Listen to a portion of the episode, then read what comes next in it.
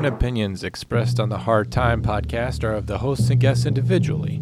The Hard Time podcast is for entertainment purposes only and is not affiliated with any entity, agency, or department. Human beings have thoughts and feelings that do not necessarily affect the professional performance of their duties. Ladies and gentlemen, the story you are about to hear is true. The names have been changed to protect the innocent.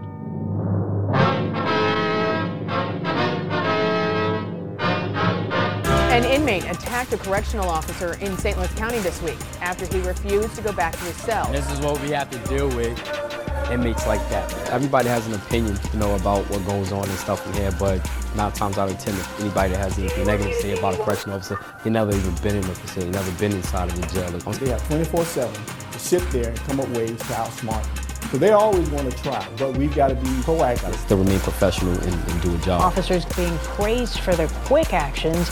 Lake County Sheriff uh, says, quote, they are heroes in my books. Regular day at the office.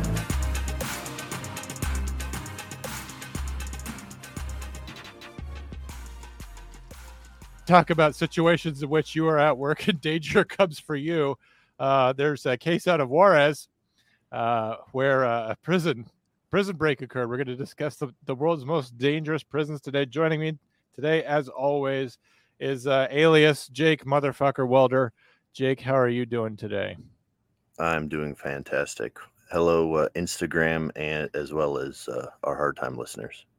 Yeah, there's only six people watching live, which is not, you know, just down to five. That's not a lot. They're mostly talking about the dog.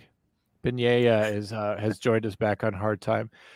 Uh, Beignet may become right currently in the depth chart. Beignet is, you know, I'm number one. You're my backup, or or you know, you, you play fourth down, Jake, or sometimes third down. Carly's in there for just whenever you can't find your helmet, and we're you know the the play clock's going. and, but Beignet, you know, currently in, in, fourth place, Beignet may need to, to rise to the top. He looks very regal right now. Like if he were to tell me to do something, I would probably do it. He's got kind of a a real kingly kingly presence. Your dog's a girl though, right? Yeah. Carly. Yeah, I always refer I always refer to him as a boy though. Do you know why that is? Uh, because she's important and obviously men rule the world. I like your sexist take, but the the reality is is that because my my dog, my corgi, was named Walt, and he was a boy, so I just I just always remember Walt when I see your corgi, even though mine was my corgi was actually orange. He was like uh, he looked like a fox. All my animals are orange. I don't know if you knew that. You don't you don't know anything about my cat. Um, anyway, Jake, back to prisons. Uh, there was a breakout earlier this year in uh, Ciudad Juarez, which few people know is right on the border of uh, Texas. So it's uh, kind of right in that Mexican neutral zone where everything that bad happens in Mexico is happening here because they're right in the same place. I'm going to go ahead and play a news clip of, uh, of an armored vehicle going to the prison and fucking breaking in and busting people out. Uh, surprisingly not cool, surprisingly terrorizing. You would think that like this is the the thing that starts off the second act of a Fast and Furious movie, but frankly, I think everyone's just sad about it. Here we go. Tonight, at least 14 people are dead after a brawl and a prison riot in Juarez, and 24 inmates have reportedly escaped. That's right, and the brawl took place at the Cerezo number 3 state prison. ABC 7's Jason McNabb joins us to explain what we know so far. Jason. That's right, Rosemary. We have learned that among the 14 people killed, 10 are prison security officials and uh, custody officers, and the remaining four are prisoners. Now, according to the state of Chihuahua's attorney general, the first event in the riots occurred around 7 a.m. They say people in armored vehicles arrived at the prison and began shooting at security officers. A military report obtained by El Diario say that the occupants of the armored vehicles then entered the prison and took at least 24 inmates. According to El Diario, the attack occurred during visiting hours at that prison. Dozens of women and men are reportedly waiting outside of there, demanding answers from officials about the whereabouts of their relatives who are inmates. The Attorney General of Chihuahua added that two additional attacks against police occurred in the minutes before the prison attack. The office says the first attack against municipal police led to the capture of four men and the seizure of a truck after a chase. Two more armed individuals driving a Hummer type vehicle were also reportedly killed by police. Now, the Attorney General, uh, the Attorney General, the Attorney General's office of Chihuahua says that they're still, quote, maintaining control and coordination with the three levels of government in order to provide security to citizens. Now, we'll be sure to update you on air and online at KVIA.com as more information comes in. Jason McNabb, ABC 7. So that's pretty insane. An armored truck rolls up outside a prison in Juarez. And luckily, you know, they had the courtesy to show up during visiting hours, um, which I don't even know why they put that in the report. It was during visiting hours. So it's like they almost should have expected this armored truck to show up. Jake, context is important. We complain a lot about uh, what prison life is like here in the United States. How would you like to work at a prison uh, in uh, Juarez where you could just expect an armored vehicle to show up and uh, kill 10 of your men and, and nab a whole bunch of prisoners. Right. I, I've never had like a visitation where people showed up. I joke sometimes that people walk through the metal detector if they have any, you know, AK 47s, rocket launchers, things like that. But um, it was actually a an actual PKM, um, Yeah. fully automatic PKM that was uh, pictured in that news story. So yeah, that's a that's another level. That's uh, obviously the cartels. Uh, something that we're going to talk a lot about today is cartels that control prisons. Uh, Juarez is just known for being a very bad place. I know that a lot of Texans who live close to Juarez have done uh, a lot of ranchers out there have done uh, their own uh, building their own border fence. If they have property that's on on the line, that a lot of them have banded together to actually build part of the wall between the United States and Mexico, just because some sort of some sort of physical barrier there is needed for fortification between the utter lawlessness of Juarez. Jake uh, sent me an article from uh, the Daily Mail out of the UK, which is uh, pretty well known as a uh, firmly sissy country since their cops don't even have guns. Uh, they list some of the world's most ridiculous prisons. It shouldn't surprise no one that uh, United States prison has landed on their list. I'm going to read about that one and kind of contrast it to some of the other prisons. But Jake, I'll let. I've been talking for like ten minutes now.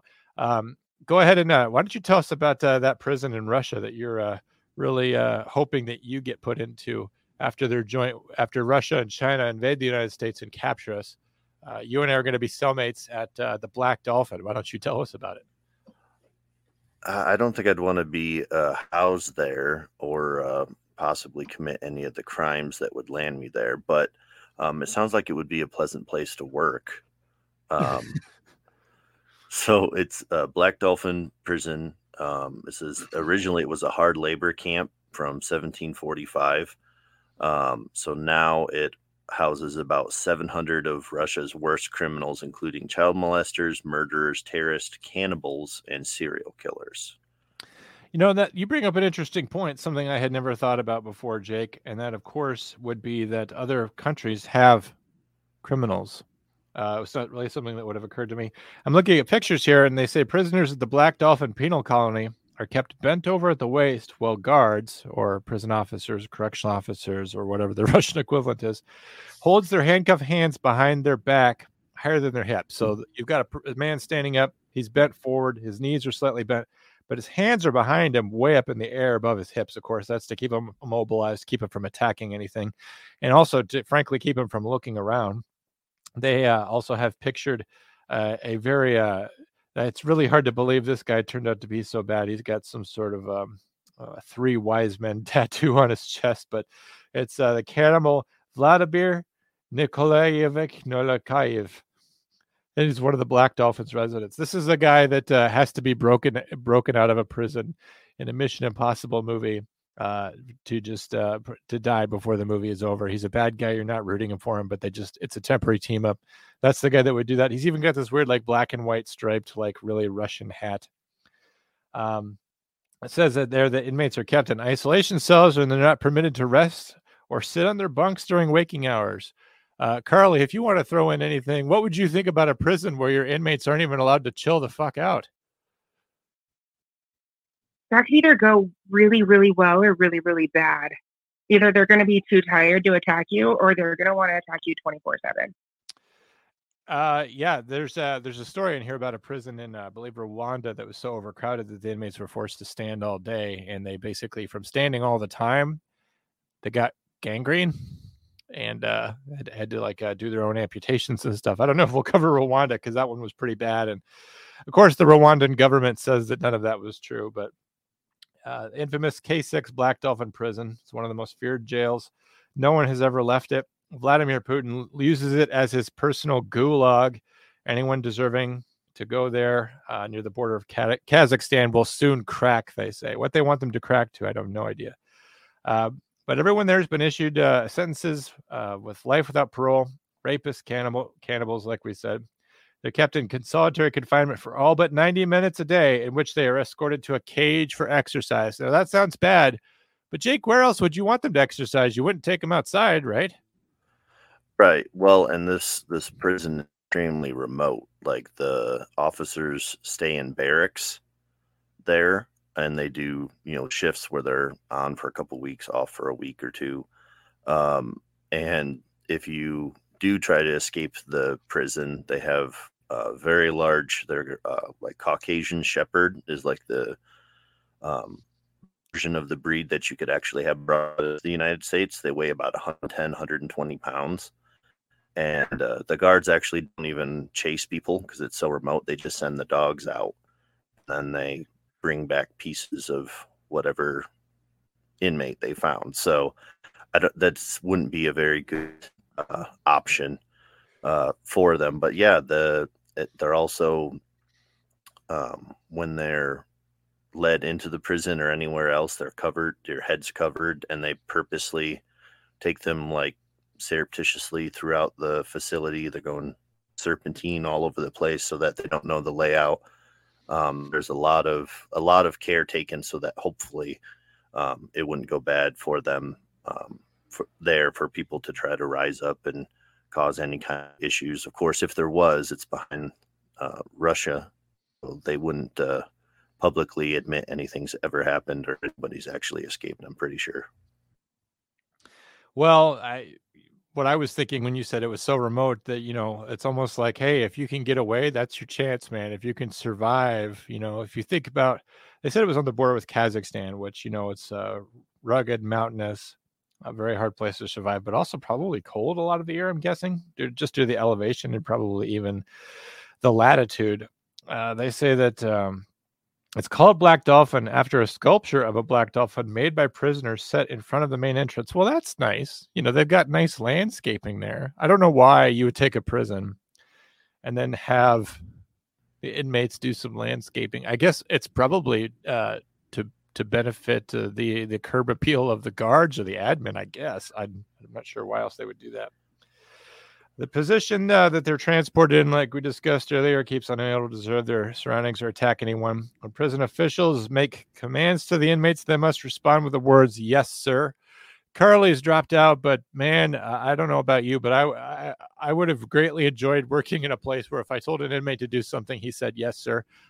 I don't think I heard yes, sir, even one time. I, I, heard yes or okay, but no, I, I don't think anyone ever called me sir, unless they were an obvious kiss ass or like trying to ingratiate themselves to me. I never got mm-hmm. called sir. What's your experience with that level of politeness? Uh, yeah, I mean, a few people that were scared shitless as soon as they enter enter the jail would be yes sir, no sir. Um, but usually that doesn't last long. Once they get to the back and see the culture of uh, disrespect and whatever, then that's that's usually what they fall back to, the lowest common denominator. But um, but yeah, I mean, as far as secure prisons, it sounds like the cage that they exercise in is actually attached to their cells, and that's when the, what they the time that they use to search their cells and go through it. So and so they're never they're never leaving their cells. They're on a you know diet of just soup a couple times a day. So I doubt they, uh, it didn't look like um, them after being there for a while, the inmates would be capable of putting up much of a fight on on that sort of diet and they were doing like 15 minute rounds which you know all those things are designed to try to keep it so that um, they're incapable of um, escaping or causing any kind of violence towards each other or anything else. I mean, it's really a form of um, solitary confinement, true solitary confinement that they're doing there. It looked brutal. Um, I don't know how you, uh, yeah, raise much of a ruckus on soup. One thing that always bothered me about our institution is um, we had uh, we fed them pretty well in terms of the amount of food. We fed them a lot of starches, uh, somehow we had inmates that were like really buff. I don't know if they were just superior genetically speaking or if they just took full advantage of using the weights, but even lifting weights, you know, is very calorically expensive. So if your diet, if you don't have a high calorie diet and a high protein diet when you lift weights, really nothing is going to happen to you. It's a lot. It's a reason why people struggle to gain weight.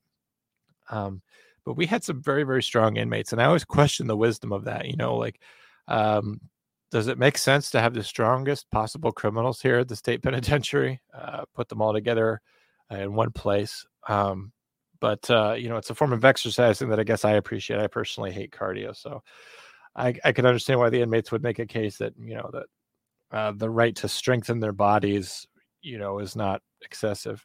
Uh, so you wanted to cover the Black Dolphin. Uh, I wanted to talk about uh, the prison in Brazil. Uh, I believe it's called Alcaçuz in Brazil. It's renowned uh, for its utter savagery and was once the center of a sprawling prison riot in which numerous abominations were committed. You know, uh, I know this is a British newspaper or news article, but sometimes they catch me with words like abominations. Like, uh, what exactly does that mean? Located in the crime ridden city of Natal, the prison has been closely fought over for years by rival drug cartels. The first capital command of Sao Paulo and Rio de Janeiro's Red Command. Wouldn't you like to be on a team called Red Command, by the way? I need to be on more teams that have colors in them. Uh, red obviously is a very dangerous color. Who uh, they order executions from inside the jail. Inside the iron cage, no one is truly safe from the gang war, with hostage situations involving guards being common. You know, we all face the reality uh, that we could go to work and be taken hostage. Jake, I don't know if you've given it much thought. I certainly did uh, working uh, in the state penitentiary. Um, but if it's a commonplace thing, would you uh, would you want to work there? I mean, don't don't you think maybe you could find something else to do? I mean, I know it's kind of a poor country and you have to find a way to feed your family, but uh, you know, the I assume the the employment there is voluntary. Uh, maybe right. it's just a cultural thing. It's the danger is more normal to them. Well, from... frankly, a- after we we had a line of duty death, we had a lot of people quit. Go ahead. Uh, from what I've heard from um, people that have worked in policing and stuff in Mexico and South America, um, you know, they basically say like you have like two bad choices. You can either work for, you know, the cartel in some for uh, some fashion, you know, just to look out, just looking the other way, allowing them to use some storage your business or a vehicle or something like that, something fairly innocuous, or you can work for the government trying to, you know, work as a police officer, work in um, corrections, things like that. But then you're going up against these gangs, and sometimes the government is cooperating with them. So it seems like yeah, you have you have really two bad, poor choices that you get to choose from um, that I've heard from in those areas. It just seems ridiculous, but like I said, other countries have different standards. Um, the most violent episode occurred at the facility in 2017 is remembered one of the darkest periods in Brazilian justice, which should also probably be a TV show. Uh, Brazilian justice. Uh, the facility was completely taken over by gangs. Armed riot police stormed in, and they fought them in a guerrilla war. Jake, if you're, uh, if suppose you got a phone call and your prison, uh, your jail was completely taken over, and uh, it was just up to you guys, the staff. Like we're not, we're not sending in your local PD or your county people or whoever would be in to back you up. How long would it take you to retake your facility? Uh, we've had uh, one in in a classroom that I was involved in, and then uh, two or three that were in a cell block. And yeah, it only takes a matter of um, a few minutes, maybe an hour, if if you're doing a lot of negotiating to take back um, a section and to move people from that area. So the whole facility I would say a protracted incident would be a couple hours at, at best. For us, uh, with having Shawshank, you know, if they completely took it over, I could see that lasting maybe a week, to be honest with you, because they would be able to, excuse me, barricaded so well. And uh, within the Shawshank part of it, there's not a lot of remote exterior control. Like uh, the, the main control room will control access to the, the front door and two of the main units. Uh, but after that, like everything is keys, you know. So if they, I assume the the facility being seized, the keys are being seized. It's not that we wouldn't have more keys, but you know, even if you unlock a door, if it's physically barricaded, getting in there would be difficult. Now, of course, we would have some tactical advantages. We'd be able to enter the prison from the outside at other vantage points. Uh, there's a uh, an underground rec building that's um, it's actually underground where you walk through a long tunnel and you're in a sort of a, a gymnasium that's inside. You, you, know, it's got part of it is above ground, but the part where they exercise and stuff's below ground. We would be able to enter that from outside and be able would be able to enter a catwalk where we would have a tactical advantage, obviously with firearm and gas superiority, but getting getting to the whole thing, I think, would be very difficult. And um, wouldn't you know it, I don't think anyone ever trains for that. So um, I almost wonder if uh, these prisons, uh, like down in uh, Juarez, are they have more uh, reasonable training, like how how to retake the prison in Juarez. I don't know. Um, did you you had another topic you wanted to talk about about a riot, and then I'll cover the Bogota prison in Colombia. Sure. Yeah. The this was in uh, Ecuador prison riot, and again, it's it's just a completely different scale. We talk about you know having a couple hundred officers or um, a few dozen at my facility. Um, this in Ecuador. This is uh, from CBS News um, said that they had 2,700 soldiers stormed a prison in Ecuador, taking control of retaking control of the facility as the death toll from a riot that started over the week rose to 31 inmates. So it was um, between rival gangs, overcrowded. Um, this is in the port city of Guayaquil. This is 30 people dead, 14 wounded, and um, updated the death toll from 18.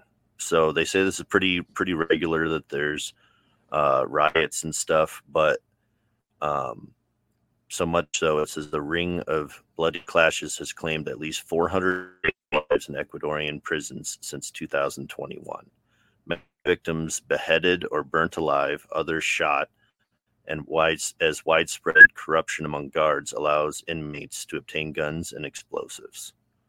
So uh, when they went in there, some of the stuff they found was pretty crazy. They seized nine rifles, a grenade launcher, four pistols, two revolvers, and a thousand rounds of ammunition. It's just nuts to me that uh, you could have inmates seizing that kind of heavy ordnance and ammunition, and the main thing they want to do is kill each other and not get out. Yeah.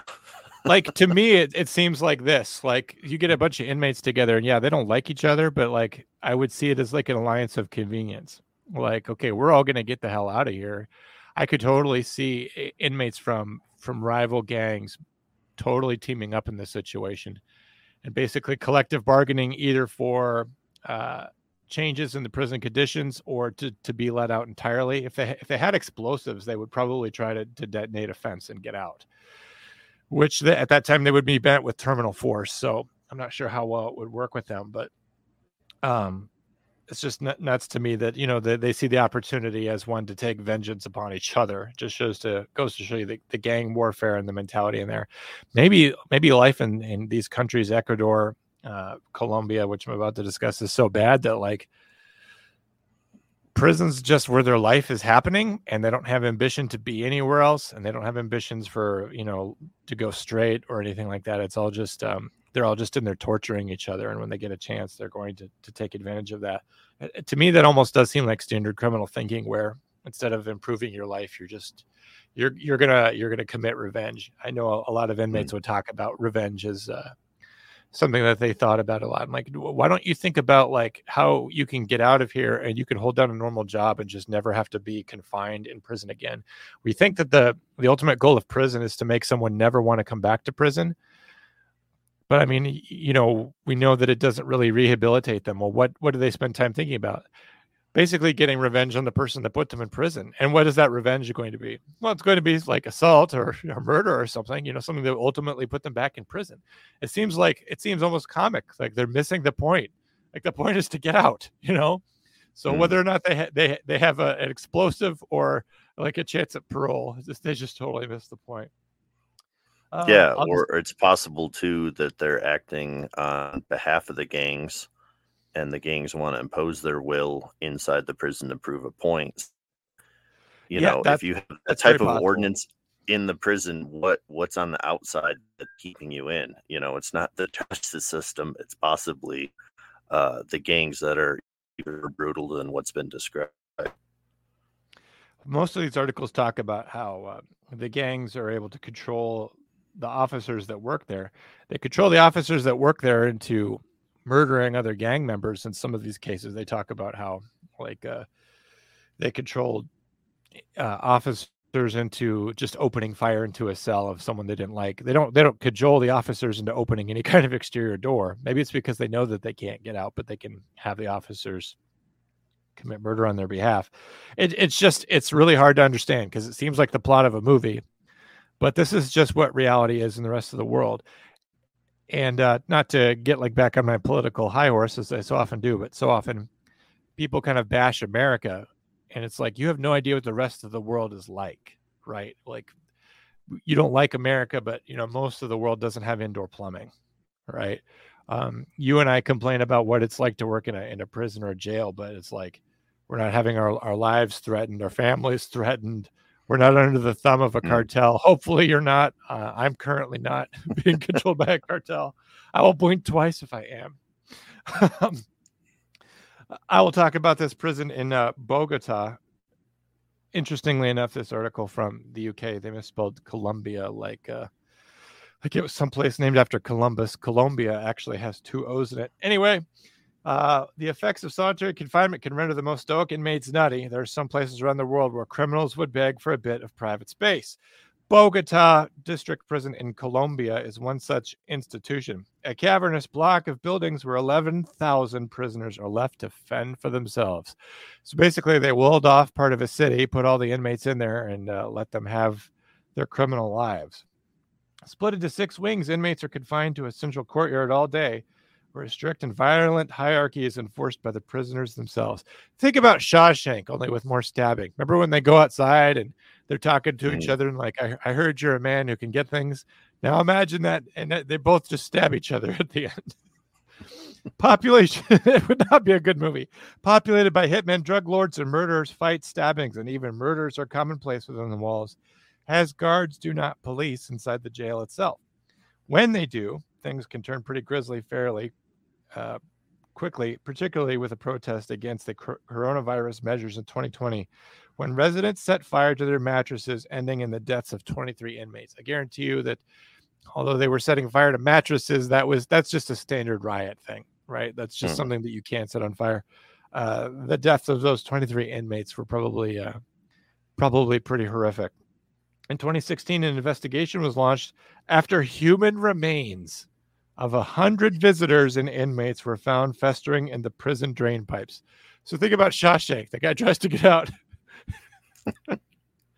he tries to get out through the drain pipe, and uh, there's a hundred dead people in there.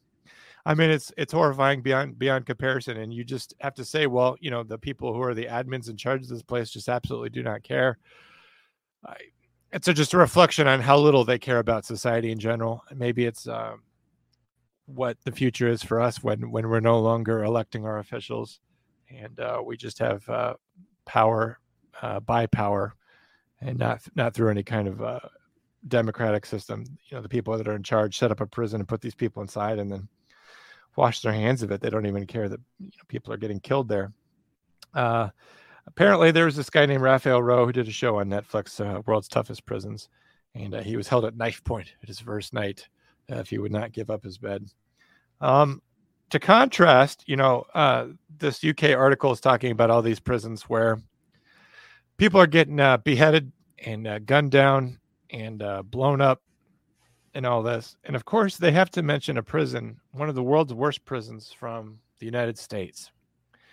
Jake and I both come from the United States, uh, especially me. And I, I, know Jake. I know that you, uh, you, when you were overseas serving our country in the armed forces, I know you did a lot of detention in, in uh, you know, Guantanamo Bay and Bagram various other places in Afghanistan. I know that you were you did at least five to six tours over there, in just some desert country. But uh, I'm looking at the mostly black sites. Mostly black sites. I can't talk about because black sites. Yep, because of my just, uh, my fake fake stolen valor. Your fake stolen valor, which is good for ten percent off at Denny's. they mentioned the Supermax prison in Florence, Colorado. It's a state of the art prison. I know some of our worst guys are there. I believe that uh, was Ted Kaczynski there until recently when he died. I believe that he Could was. be. I know that we have had a lot of uh, terrorists and guys in there. In fact, uh, I'll let you talk for a little bit, and I'll see if I can look up to see who are some of the most notorious inmates from the United States, because these are guys we're going to recognize. We're talking about these other prisons, and they'll say in that cannibal I mentioned earlier. None of us know who that is. Mhm. So yeah, I it- look. Go ahead. I was going to say the uh, the uh, Boston bomber, the surviving Boston bomber, Boston bomber. He's in there for sure. You're right. Exactly. was it Zarev or something was his last name.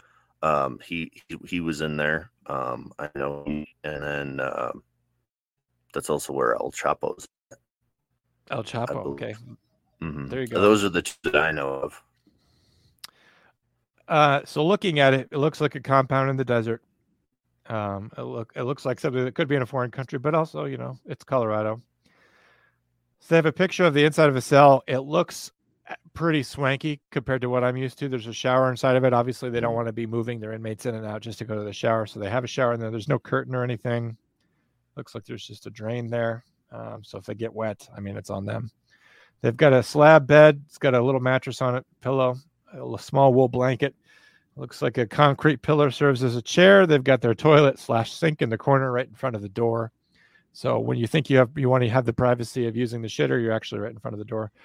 Uh, a vertically oriented slit window and a shelf. You know that's pretty much it. Uh, lights and uh, they've got a they've got call buttons. This is something very important to talk about inside inside the cell. They have a button they can push that alerts the control pod that they need some, an officer to stop by. This is exactly the same thing as the button in an airplane that you hit that summons the flight attendant. Uh, inmates sometimes when they get pissed off, they'll jam these buttons so that they're sending a signal to put a piece of card in there or something to hold the button down, so it's constantly setting off a tone. And inside the control pod, they can't silence the tone because you know someone calling for help and the tone being silenced is how people get killed and ki- kill themselves and how we get sued. ADX Supermax Florence is thought to be the most secure prison in the world and houses the most dangerous inmates in the United States prison system, including terrorists, gang leaders, and neo Nazis. I like how they they list neo Nazis as like our worst guys. Guys, the Nazis are only bad over in, in in Europe. You're the ones who are all afraid of the Nazis. Here, it's like it's a vague white supremacist sect, but they call them neo Nazis. Currently, the prison houses 322 inmates. That's not a lot of people. Uh, it's a looks like a big compound, but it's not. The majority of whom are kept in solitary confinement. Located in Fremont Country, it says, but I'm sure it means county. The imposing Fortress of Solitude has has been labeled the Alcatraz of the Rockies, and for good reason. No one has ever escaped the 35 acre site, which is guarded by a 12 foot high razor wire fence, laser beams, Freaking lazy beams. They're probably on the frickin' dogs' heads, the attack dogs. laser beams. Uh, it's even hyphenated in this article. I like how it applies. It's again we have kind of a movie image where like you you think you're in the clear and like some dust blows and you see some red lines and you're like fuck it I'm gonna go for it and you run full speed and you run through the lasers and it just cuts you in half three places. I don't know. I watched too much Rick and Morty, guys. I apologize. Pressure pads and attack dogs. I'm not sure what pressure pads are. Maybe they're sensors in the ground to say someone is out there walking around. Right. That's what I, I would imagine. we had sensors on the fence to see if someone was vibrating the fence like if you're climbing up it and it would rattle the fence and this motion sensor if it went back and forth it would kind of set off an alarm the wind would also set it off so maybe pressure pads are better uh, because the wind i don't think is necessarily going to affect a pressure pad but i don't know Well, and they just it says the 12 foot high razor wire fence. We have 12 foot fences, but barbed wire with, you know, razor concertina wire wrapped in it. It's not like concert, you know, razor wire the entire 12 feet. That's what they Yeah, sound like. I don't know. Maybe they maybe they do. Maybe they have it laced all the way through, woven all the way through. I'm not sure.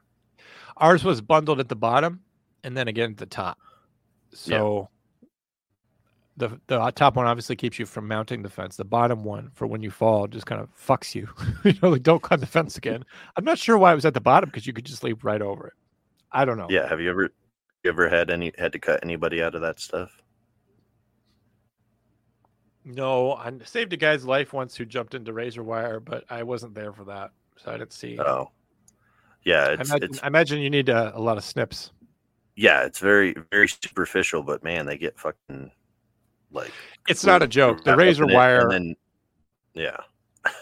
the razor wire will will dice you up. Uh, I where it was at, I could reach and touch it, and I would just touch like just the end of it, just to see if it was if it meant business.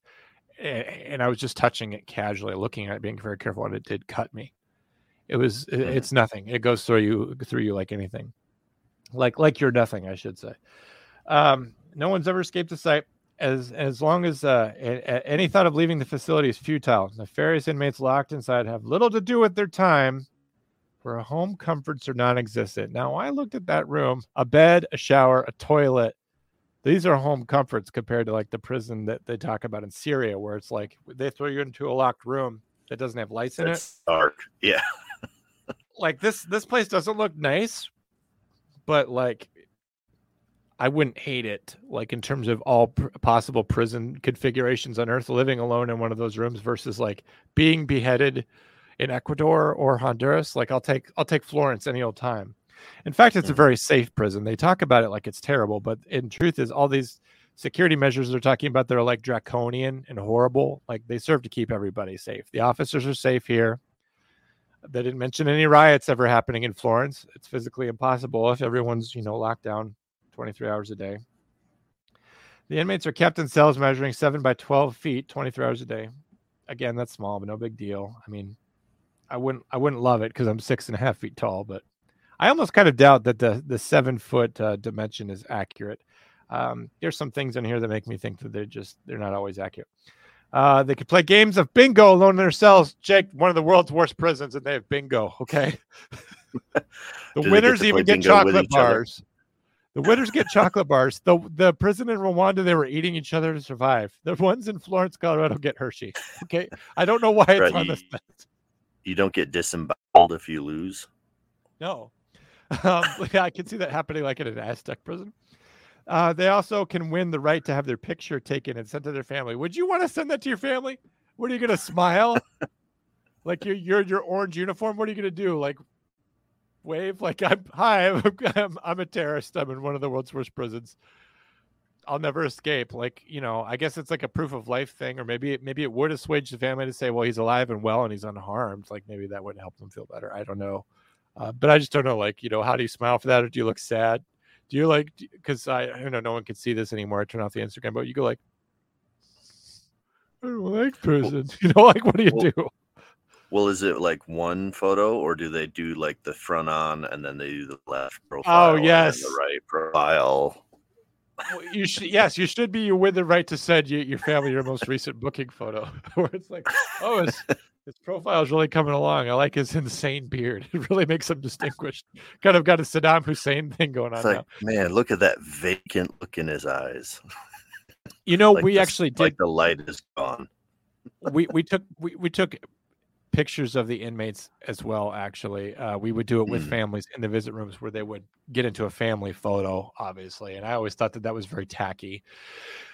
There were certain people that that was normal to them. They came in you know every year when we would do that and they would take a family photo and it's like oh brian still in prison you know like how would you want to display that photo in your house or show it to anyone? I don't know um, but uh, the pictures wouldn't even go to the families right away because secret not secret special security would always have to make sure that they weren't doing one of these things you know like a gang sign Mm. in the photo or Yeah. or just even anything weird because like they could go like like this you know or or like this or do so because like it could be a signal to someone like could you please kill the person who's the witness against me you know like Yeah.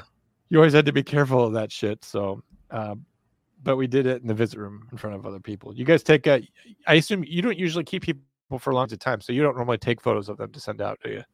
Uh, when we had uh, a long-term unit, which which is funny because it's like semantics. When people were sentenced to an actual like long term, um, they had the ability to stay local rather than go to just the largest um, juvenile facility in the state.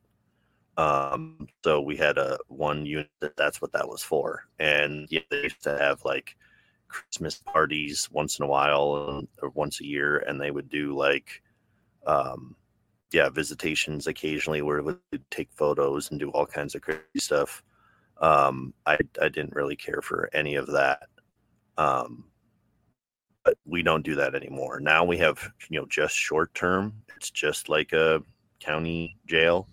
Um, Yeah. But some people that are like awaiting trial for you know murder and things like that, um, they end up staying for longer terms than our quote unquote long term um, juveniles did. So we have people in there with less things, but they're in there for longer periods of time.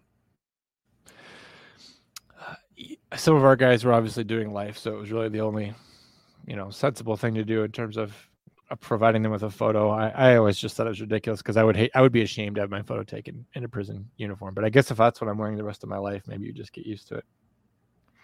Uh, so they could play bingo, they can win Hershey bars. Uh, so the wardens of the facility have previously told the European Convention on Human Rights. First of all, I want to know why any administrator at the Supermax prison in Florence is talking to anyone from Europe about human rights. Fuck you guys. You're Europe. Like we we try keep trying to get away from you. Why do we have to keep talking to you? Um, it's just ridiculous. Uh, indoor it, it's indoor exercise is held in a windowless hall with a vaulted ceiling, like an empty swimming pool.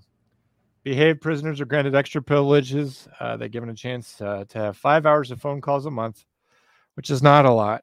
Uh, a lot of our guys will have, you know, an hour or what do they get? I think it's maybe 20 minutes a day or something if they have money. And the right to eat together out of their cells. You do have to have some kind of incentive program. If you lock guys down forever and there's nothing for them to work for, they will just be, misbehave whenever the moment strikes them. If there's no if there's no incentive to to cooperate and all there is is punishment, then yeah, I could see them. Well, and if you just give them, you know, piles and piles of uniforms, they quote unquote hang themselves. There is that, yes. Uh, I wanted to talk about one of the other uh, prisons uh, in Russia. I know that you mentioned the Black Dolphin a minute ago, but apparently it should come as no surprise that another one of the worst hellhole hellholes on earth is also in Russia. Uh, we talked about uh, ADX Bogota, but this is Melekhovo, Russia. Uh, according to the article, if you're breaking rules in Russia or you're just being put on hit, Putin's hit list, the seclusion of the back, Black Dolphin isn't the only terrifying place for you to go. The maximum security penal colony in Melekhovo is known for brutal beatings and the rape of male inmates. Independent media outlet Mediazona, which sounds delicious, by the way, last year revealed allegations of systematic torture and sexual violence at the facility known as Correctional Colony Number Six. Boy, if this one's number six, I hate to see number one, unless it's the Black Dolphin. Former convict Ivan Foman, then 29, claimed that the governor of the colony, Roman Shakayan, had forced him to refuse a lawyer. So you have someone in prison, he wants a lawyer, possibly uh, to fight for his legal rights, but maybe he's got ongoing criminal shit. Threatened him. He said if he did not cooperate, they would rape me and they would tie my legs and hands from behind. That sounds uh, pretty awful, but it gets worse. He says, I would lie down and they would beat my heels and ass. This is so that he can't feel comfortable standing up or sitting down, obviously. After that, I did not confess. They would rape me with a shovel handle and then they would put it in my mouth.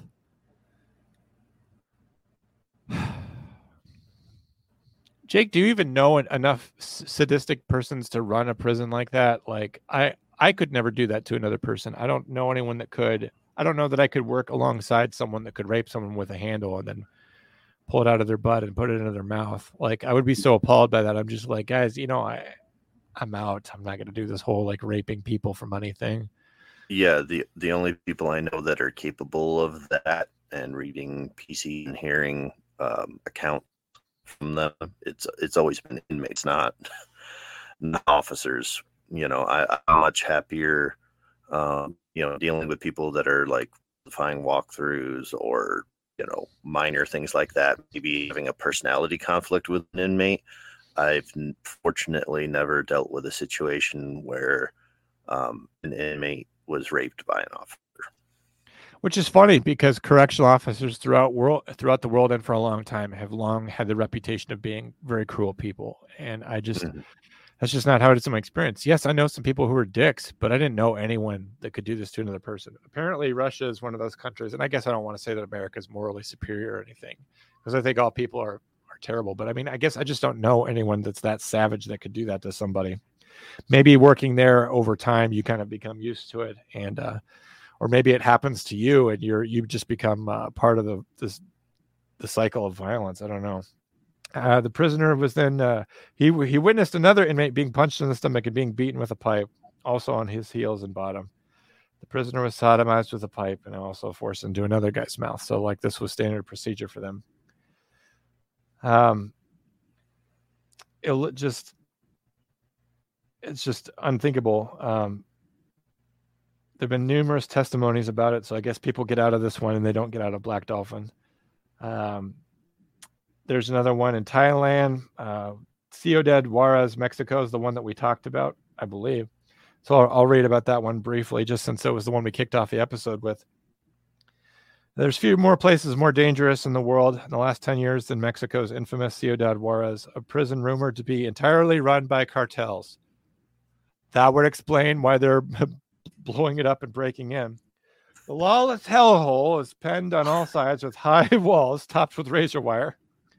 Guards armed with machine guns patrol with a mandate to shoot to kill. Well, why weren't they shooting at the armed vehicle that like pulled up outside and broke in? Uh, maybe because the guards, you know, are on the take or they're paid off. Or whatever. Yeah, yeah well, probably. They need, they need yeah, and they need machine guns because apparently they have rocket launchers and machine guns inside yes. the prison.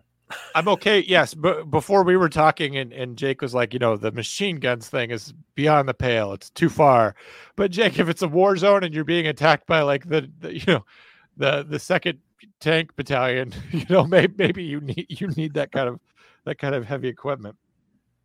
On the inside, the jail is read by ruled by feuding gangs and guards who are too afraid to challenge them. In 2011, Prison Guards International attention the prison gained international attention after CCTV footage emerged of two frightened officers opening a locked door for the Azteca gang who ruled the jail to open fire on a cell containing gangs from a rival cartel, executing all 13 members inside.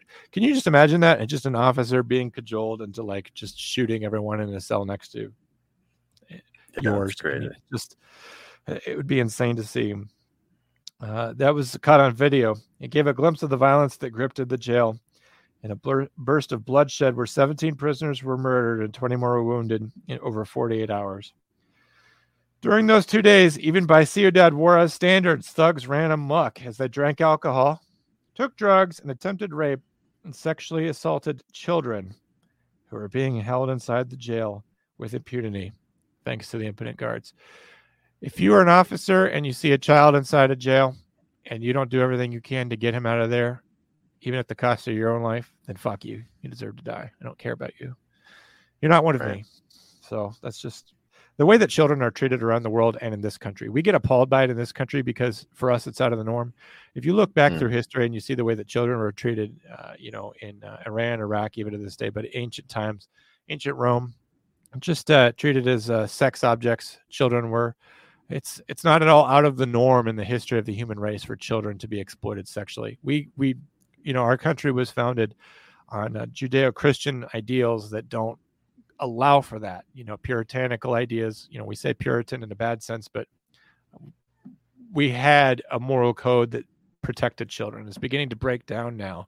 Now that we're no longer a Judeo-Christian country, as Barack Obama and others would say and so that our morals are now going with it. We said we want to dispense with the religion but you know now we're becoming uh, like another one of these countries where you're just you're having children handed over uh, by government officials uh, to be inside prisons for the ex- express purpose of sexual exploitation and violence by by inmates. So it makes me pretty sick because i'm worried that i'm going to see something like this in this country before i die.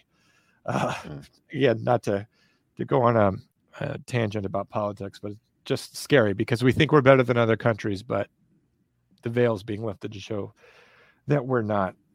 Uh, in another burst of violence, the Azteca thugs, armed with knives and makeshift weapons, shivs or shanks or both, forced guards to, to free 150 of its members.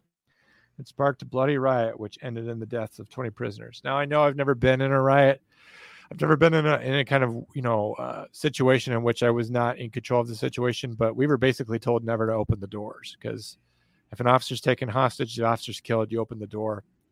Does two things. Number one, it lets that guy out but it will forever make every officer inside that facility vulnerable because it shows the inmates there that all you have to do to get out is take somebody hostage. So it was in our orders that anyone who was captured by an inmate was no longer they had no no authority, even if it was the warden. Somebody grabs the warden, holds a shank to his throat, and the warden says, "Open the door and let me out." You are to disregard that order, uh, and it's specifically to keep people from ever being taken hostage. We have to make it so that that's not that's not a tactic that pays off. Um, guards, police, and soldiers, three hours to contain the riot. Uh, the violence in the prison was not cooled, with police having to quell an armed uprising in the facility. In January this year, 10 prison guards were, were killed. I believe that was the incident that I kicked it off with. Uh, so, yeah, I mean, context is everything, like I said. Uh, I did have an officer killed. That was the worst day of my career for sure. But I just these are levels of violence that we just don't see in this country, and I wonder what's the difference. You know, I guess we I guess we owe some credit to the admin, you know, who we mm-hmm. frequently mm. bash on the show. Um, but uh, I also just think maybe it's a cultural thing that maybe our country's just not steeped in violence the way maybe some of these others are. Jake, did you want to take us out with a joke on this relatively short episode of uh, Failure to Stop Hard Time? Yeah, and talking about such such beautiful uh, and stuff, I figured we'd take it up You know, Um, as we're talking about foreign countries, um, this this normal like punchline joke and stuff, but um, talks about somebody walking through the jum- jungle and he saw a lid on his hind legs, telling folks. So the man turned to local tribesmen and said, "That lid is really funny," and the tribe replied, "That's not a lizard; it's a stand-up chameleon."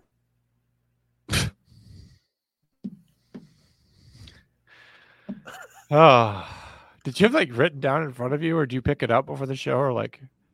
I I had I yeah actually I have a screenshot of that one because pretty, pretty, pretty involved joke.